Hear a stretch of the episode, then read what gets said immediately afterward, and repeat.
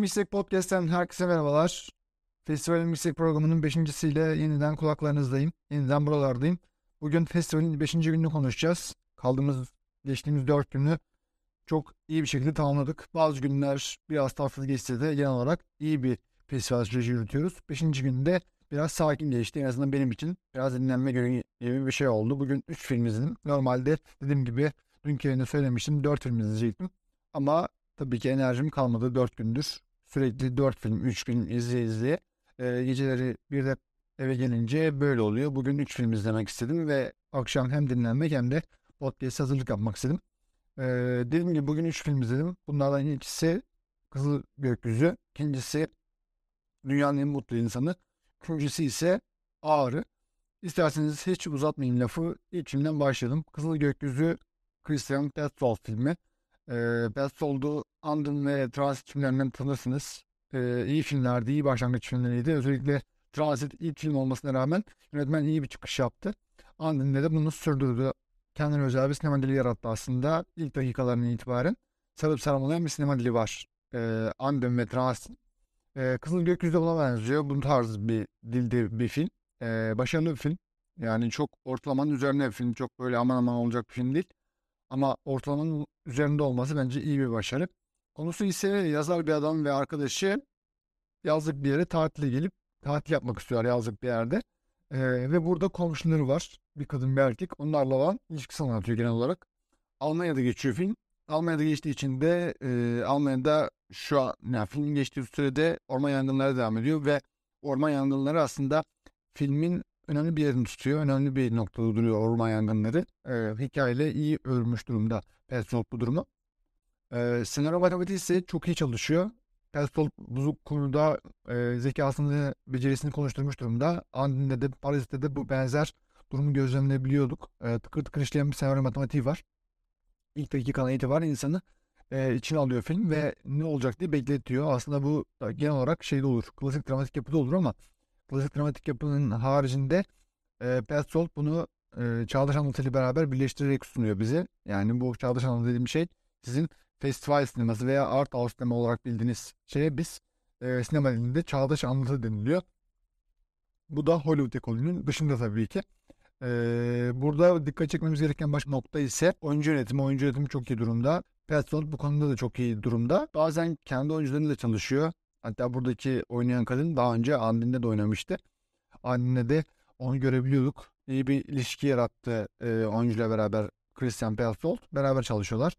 E, belki de bunun etkisi de vardır diyelim.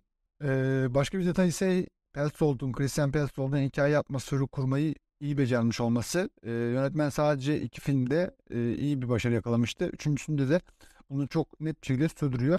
E, ve bu durumu çok iyi biliyor Petzold. Hikaye nasıl örülür, nasıl devam ettirilir, karakterler nasıl konuşturulur. Bu konuda usta bir isim. E, önceki podcastlerden belki bilenleriniz vardır. Ben diyalog konusuna çok önem veriyorum. Karakterleri konuşamayan bir film ne kadar iyi, ne kadar özgün olursa olsun, ne kadar iyi kotarılmış olursa olsun e, konuşamayan karakterlerin olduğu filmleri tahmin edemiyorum, kapatıyorum. E, bunlardan biri de zaten sizin de bildiğiniz Netflix'in ilk Türk orijinali Hakan Muhafız'dır. E, dizinin pek çok kötülüğü vardı ama en kötü noktası, en büyük noksanlı diyaloglarının kötü olması, karakterlerinin konuşamıyor olması. Bu yüzden diziyi tabii ki herkes gibi yarıda bıraktım. Kızıl Gökyüzü için aslında beklenti çok yükseltmemek lazım. Çok aman aman bir film değil. Ama genel olarak iyi bir film olduğunu söyleyebilirim. Dediğim gibi Christian Petzold'un sineması e, biliyorsanız Anden ve Transit'e benzer bir dilde, benzer bir janrda bir anlatı izleyeceksiniz diyelim. Ve yavaştan diğer filmimize geçelim. E, dünyanın en mutlu insanı. Dünyanın mutlu insanı aslında e, dünyanın en kötü insanı hatırlattığı için biraz e, isminden dolayı bir beklenti içine sokuyor insanı. Ama o beklentiyi asla karşılamıyor. Büyük bir beklenti yaratsa da bir hüsran diyebiliriz bu film için. Bir hüsran aslında izlemek, zaman ayırmak, e, para harcamak, e, bir e, işkence gibi. Bütün bunları beraber hatırlayınca daha çok üzülüyorsunuz bu filmden çıktıktan sonra. Konusu ise çift olmak isteyen insanların katıldığı bir etkinlikte bir kadın Boston Sırp Savaşı'nda kendisini vuran adamla karşılaşıyor. Yani Boston'lı bir kadın e, Sırp adamla karşılaşıyor. 16 yaşlarında ikisi de. E, 16 yaşındaki çocuk zorla silah altına alınmış. Ve bir baskında bir saldırı sırasında rastgele ateş ettiği sırada bu kadına ateş ediyor. Ve yıllar sonra da tekrar karşılaşıyorlar. Kaderin cilvesine bakın veya senaryo matematiğine bakın. Konu fazlası özgün aslında. Bu konudan çok tatlı bir iş çıkabilirmiş. Çok farklı, çok özgün, eee, vurucu bir iş çıkabilirmiş ama maalesef böyle bir şey çıkmıyor. Çok sakil, çok eee, amatörce yazılmış bir senaryo var karşımızda ve çok amatörce yönetilmiş bir film var. Yani buradaki oyun yönetimi çok sorunlu, dramatize etme durumu çok sorunlu.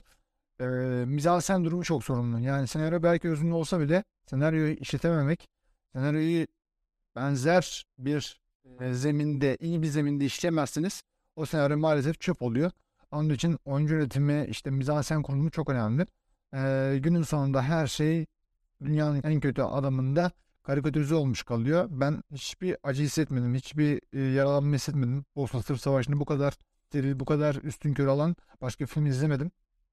İki yıl önce TRT 12 Punto ödüllerinde bir Sırp yönetmen tarafından çekilen bir film izlemiştim. Bu yönetmenin şeyi de e, ulusu da Bosnalı yani bu yönetmen. E, benim izlediğim TRT 12 Punto'da izlediğim film ise e, bir Sırp yönetmen tarafından çekilmişti.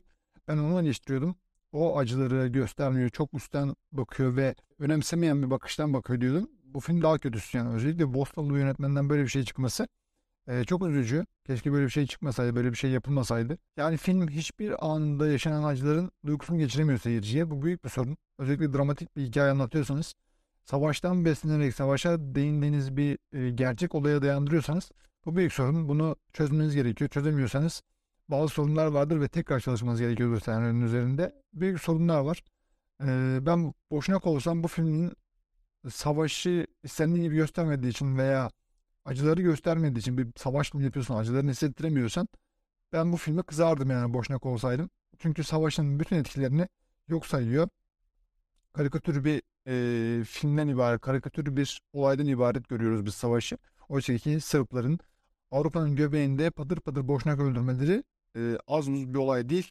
Ama gördüğümüz noktada, geldiğimiz noktada izlediğimiz filme bakın. E, İçler Acısı tamamıyla hayal kırıklığı ve zarar ziyan bir film.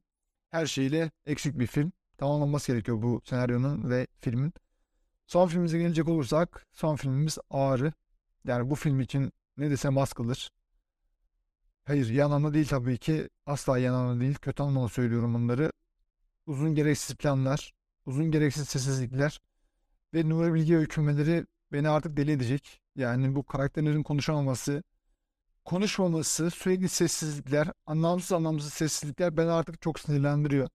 Yani bu atanamamış Türk Art House filmine daha fazla dayanamadım. Salondan çıktım maalesef. Sadece yarım saat dayanabildim. Ki yarım saatte ben alacağımı aldım filmden. Uzun uzun sessizlikler, uzun uzun planlar, konuşamayan karakterler. Yani artık çok çok sinirleniyorum ya. Yani şu olayı çözün. Nuri Bilge Ceylan, Nuri Bilge Ceylan yani. Siz o öyle bir olmak zorunda değilsiniz. Öyle bir zorunluluğunuz da yok. Kendinize yeni bir sinema dili bulun. Sürekli biz böyle saçmalıklar izlemek zorunda değiliz. İnsanlar zamanında ayırıyorlar. Paralarını ayırıyorlar. Zamanım diyelim bir şey yok zaten. Niye zamanımı ben bununla ayırıyorum ya? Ben buna niye 91 dakikamı vermek zorundayım kardeşim? 91 dakika az da değil. Bir maç süresi. Bir maç izlemiyoruz falan filan. Uğraşmıyoruz bunlarla.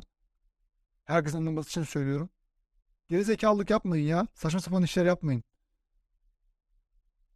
Ya sürekli biz Nuri Bilge Ceylan şey izliyoruz ya. Replikası izliyoruz. O adam orada zaten onu izlesek, izlemek istesek izleriz zaten. Biz niye hala atın almış Nuri Bilge Ceylan'ları izlemek zorunda kalıyoruz ya?